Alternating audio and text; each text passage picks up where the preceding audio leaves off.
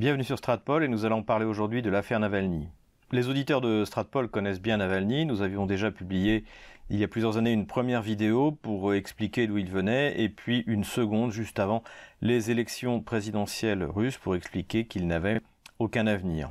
Depuis, les faits nous ont donné raison. Alexei Navalny est incapable de produire quoi que ce soit de politiquement efficace en Russie. Malgré cela, dans la presse occidentale et chez les élites de gouvernement occidental, Alexei Navalny reste l'opposant numéro un à Vladimir Poutine, même si cela est tout à fait absurde puisque sa cote de popularité euh, oscille entre 2 et 4% et que l'essentiel de l'opposition contre Vladimir Poutine repose soit sur le Parti communiste, soit sur le Parti nationaliste, dont on rappelle pour ces deux partis qu'ils sont pour une intervention militaire de la Russie en Ukraine. Dans cette perspective, c'est le Parti Russie Uni et Vladimir Poutine qui paraissent comme les éléments les plus modérés de la vie politique russe, représentative et représentée au Parlement. Comme nos auditeurs le savent, Alexei Navalny, il y a à peu près deux semaines, s'est trouvé mal tandis qu'il prenait l'avion sur un vol intérieur en Russie. Grâce à la présence d'esprit du pilote qui a atterri dans la ville de Omsk et aux médecins locaux, la vie de Alexei Navalny n'est désormais en danger. Suite à la demande des proches d'Alexei Navalny et de son épouse, Alexei Navalny, maintenu dans un coma artificiel, a été envoyé en Allemagne pour être soigné dans un hôpital qui s'appelle l'hôpital Charité. Suite à ce transfert, différentes analyses ont été opérées sur Alexei Navalny par un laboratoire qui est un laboratoire de la Bundeswehr, c'est-à-dire de l'OTAN, et qui a affirmé que Alexei Navalny avait été empoisonné et que le poison était un neurotoxique, le fameux Novichok qui avait servi, ou plutôt qui avait mal servi à l'empoisonnement de Skripal. Sur cette affaire, il y a trois scénarios possibles. Le premier scénario, c'est que les Russes ont empoisonné Alexei Navalny. C'est le scénario le plus invraisemblable puisque, comme nous l'avons dit, Alexei Navalny ne représente aucun danger pour le Kremlin ou pour le parti Russie Unie. Ce que nous avions dit dans notre précédente vidéo a encore été renforcé puisque Alexei Navalny a enchaîné les échecs à la fois de mobilisation et de communication dans la vie politique en Russie. Les manifestations à l'occasion des élections municipales, comme nous l'avions dit sur Stratpol, n'ont abouti à rien et finalement rassemblé peu de personnes. Plus récemment, Alexei Navalny a essayé de surfer sur le Covid-19 et il a été, dès le mois de mars, un de ceux qui ont annoncé une catastrophe sanitaire en Russie, que la Russie n'était pas prête à euh, répondre à la menace du Covid-19, ce qui s'est avéré totalement faux puisque la Russie est un des pays qui sanitairement s'en est le mieux sorti. Comme nous l'avions également souligné sur Stratpol, Alexei Navalny s'est fait l'écho des élucubrations grotesques de l'économiste gauchiste Sergei Gouriev, donc qui est professeur à Sciences Po, euh, comme quoi euh, l'économie russe allait s'effondrer, comme quoi il y allait y avoir des euh, milliers, des milliers de personnes qui seraient malades et qu'on ne pourrait pas soigner, etc., etc. Quand on tirera le bilan final de cet épisode du Covid-19, on s'apercevra qu'Alexei Navalny a fait partie des panicards et de ceux qui ont poussé la Russie à adopter des mesures radicales qui ont nui à une bonne partie de son économie. Autre échec d'Alexei Navalny, les manifestations qui ont eu lieu au moment de l'arrestation du gouverneur à Khabarovsk. Navalny essayait de récupérer le mouvement pour en faire un mouvement anti-Poutine et ce qui a échoué. Et finalement, ces manifestations ont montré que le parti nationaliste LDPR à Khabarovsk était capable de réunir davantage de manifestants à Khabarovsk que Navalny était capable d'en réunir à Moscou. Donc là, pareil, sa tentative de récupération a totalement échoué. Encore plus grave pour Alexei Navalny, ses défaites judiciaires successives. La première défaite, nous en avions parlé, au moment de sa soi-disant enquête contre Dimitri Medvedev, il avait perdu face à l'homme d'affaires Ousmanov et s'était comporté d'ailleurs de manière assez ridicule devant les tribunaux puisqu'il avait dit que lui, tout ce qu'il voulait finalement, c'était faire un débat. Ce à quoi Ousmanov avait répondu que avec les gens comme Navalny, il n'y avait pas de débat, il y avait juste euh, une condamnation possible. Plus récemment, Alexei Navalny a perdu un procès puisque euh, son soi-disant fonds de lutte contre la corruption s'en était pris à une société de restauration qui travaillait pour les jardins d'enfants et les écoles de Moscou. Cette société a perdu son contrat et a porté plainte contre Alexei Navalny et étant donné la hauteur des pertes de la société, Alexei Navalny, une fois plus incapable de prouver ce qu'il avance dans ses vidéos, a été condamné à dédommager la société à hauteur de 88 millions de roubles, c'est-à-dire en ce moment à peu près 1 million d'euros. Suite à cette défaite judiciaire, Alexei Navalny a déclaré que le fonds de lutte contre la corruption était en banqueroute puisqu'il ne pouvait pas s'honorer de cette dette.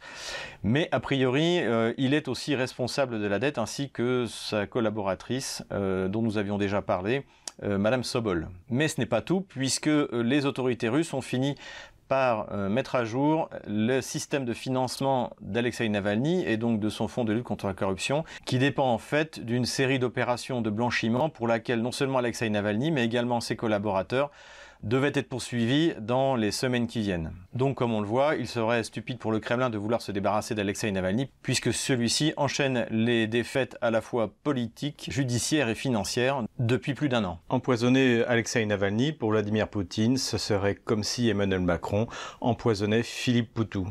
L'idée avait été émise que la décision d'empoisonner Alexei Navalny aurait pu être prise par une des personnes qui l'a attaqué dans ses vidéos. Mais comme nous l'avons dit, ces vidéos ne sont pas dangereuses pour les personnes mises en cause puisqu'il n'y a aucune preuve, ce sont juste des suppositions. Et ces vidéos, même si elles contribuent à créer une atmosphère délétère, ne remettent pas en cause la situation des gens qui y sont attaqués. Une des personnes qu'on a soupçonné qui aurait voulu empoisonner Navalny est Prigogine. C'est un personnage important de la vie publique russe. Il est surnommé le, cuisinier de Vladimir Poutine et il serait derrière la société de euh, sécurité privée Wagner qu'on a vu se déployer sur différents théâtres d'opération à l'extérieur de la Russie. Cependant, c'est exactement l'inverse qui s'est produit, puisque Prigogine a justement racheté la dette des 88 millions de roubles pour ensuite aller la réclamer auprès euh, d'Alexei Davani et de Madame Sobol. Et soulignons qu'il vient d'ailleurs de verser de l'argent à l'hôpital Charité pour qu'il puisse soigner Alexei Davani, puisqu'il compte bien ensuite aller vers lui pour récupérer la dette qu'il a racheté donc à cette société de restauration. Donc l'hypothèse que les autorités russes auraient empoisonné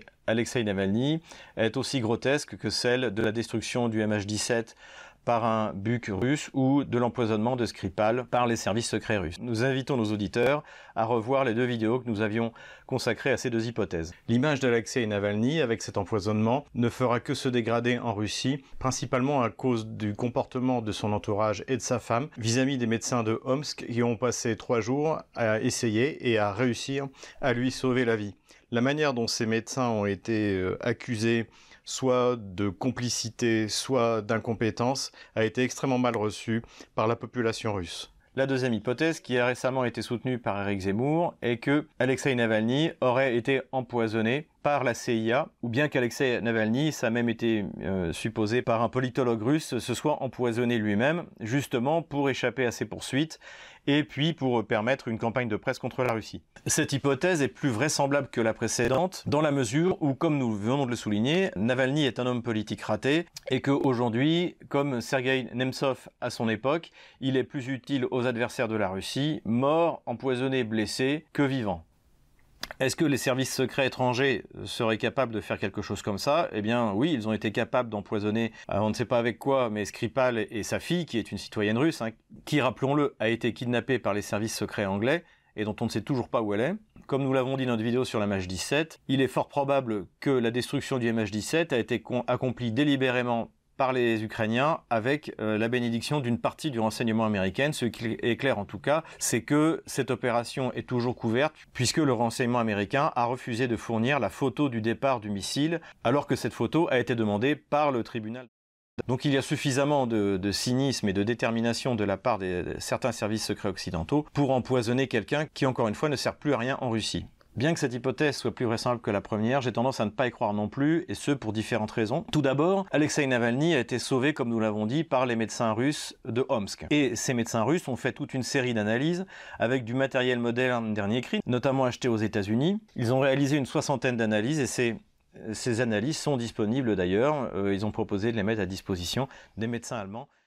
La deuxième raison, c'est que les services qui auraient organisé cet empoisonnement, ou si Navalny avait lui-même ingurgité un produit qui l'aurait plongé dans le coma, eh euh, n'avaient aucune garantie que la Russie euh, laisserait Alexei Navalny quitter la Russie.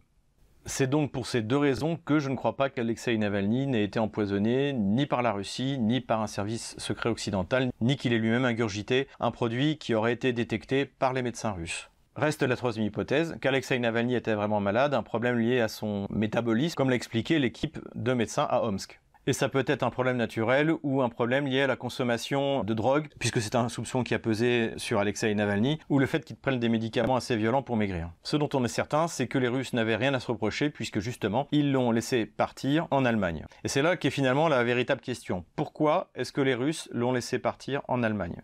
Ils auraient pu le garder dans la mesure où, les médecins lui avaient sauvé la vie et où il allait tôt ou tard recouvrer la santé. Et en plus, le jour où Navalny été envoyé en Allemagne, tous les politologues russes, tous les gens qui en ont parlé sur les réseaux sociaux, ont dit mais les Allemands vont inventer n'importe quoi et ils vont trouver du Novichok, ils vont trouver un poison, ils vont accuser la Russie. Et ça, il était évident que le Kremlin était au courant de ce risque qu'il encourait en permettant à Alexei Navalny de partir se faire soigner en Allemagne. Le laboratoire de l'armée allemande, donc de l'OTAN, qui a annoncé la, découverte du Novichok, n'a pas fait dans l'originalité et donc a affirmé que Navalny a été empoisonné par ce neurotoxique.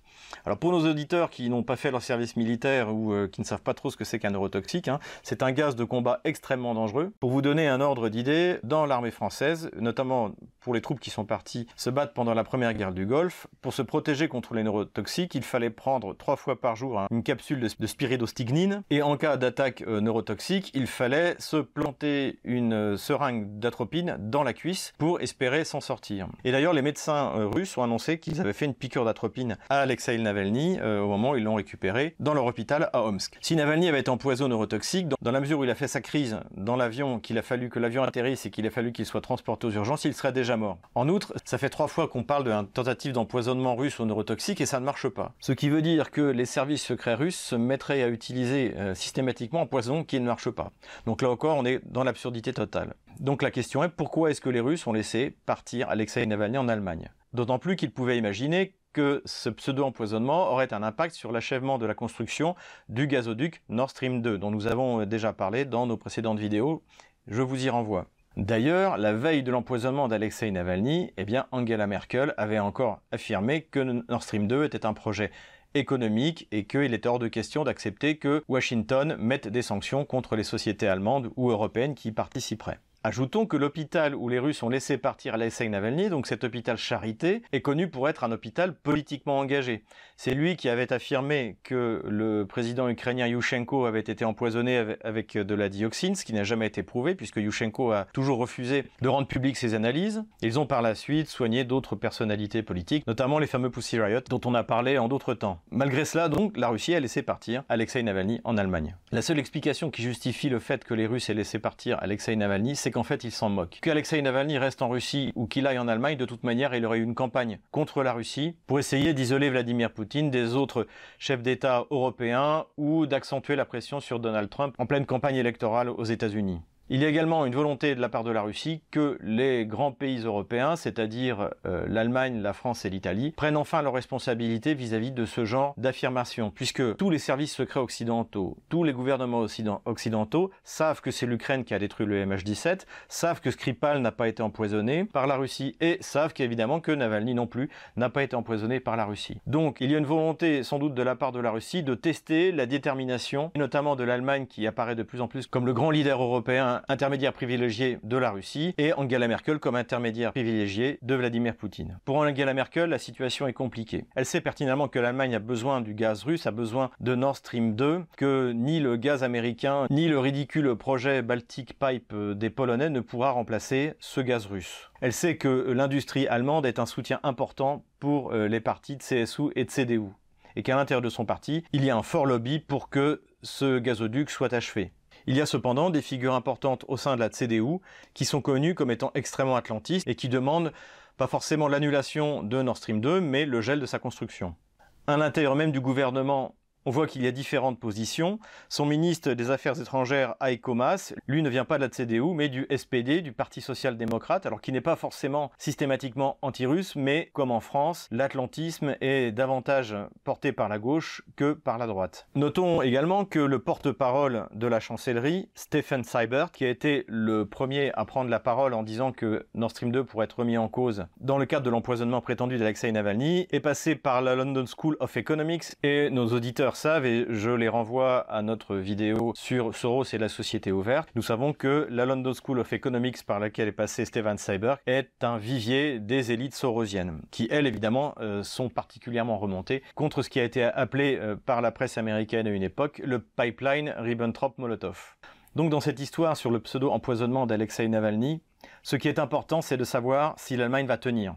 On peut faire une double conclusion sur cet événement du pseudo-empoisonnement d'Alexei Navalny. On saura bientôt si l'Allemagne, dont les entreprises ont investi 2 milliards de dollars dans le projet Nord Stream 2, eh sera capable de tenir face à la pression américaine. Angela Merkel, assez habilement, s'en est remis à l'Union européenne pour essayer de gagner du temps, le temps que Alexei Navalny euh, retrouve la santé, et surtout parce que ceux qui prendront la décision d'annuler Nord Stream 2 auront des dédommagements colossaux à faire aux entreprises européennes qui ont participé justement à ce projet, qui ont investi des milliards de dollars et qui en attendent des dizaines, voire des centaines de milliards de revenus. En effet, si les sociétés européennes arrêtent le projet parce qu'il y a des sanctions américaines, elles ne peuvent pas se retourner vis-à-vis de la France, vis-à-vis de l'Allemagne, vis-à-vis de l'Union européenne. Si en revanche le projet s'arrête parce que des sanctions ont été mises par le gouvernement allemand, par le gouvernement français ou par l'Union européenne, eh bien ce sont ces gouvernements qui seront obligés de dédommager les pertes colossales de ces sociétés. De la même manière que la France a dû dédommager des CNS pour ne pas avoir livré les Mistral à la Russie alors qu'il n'y avait aucune sanction internationale qui obligeait François Hollande et Jean-Yves Le Drian à prendre cette décision.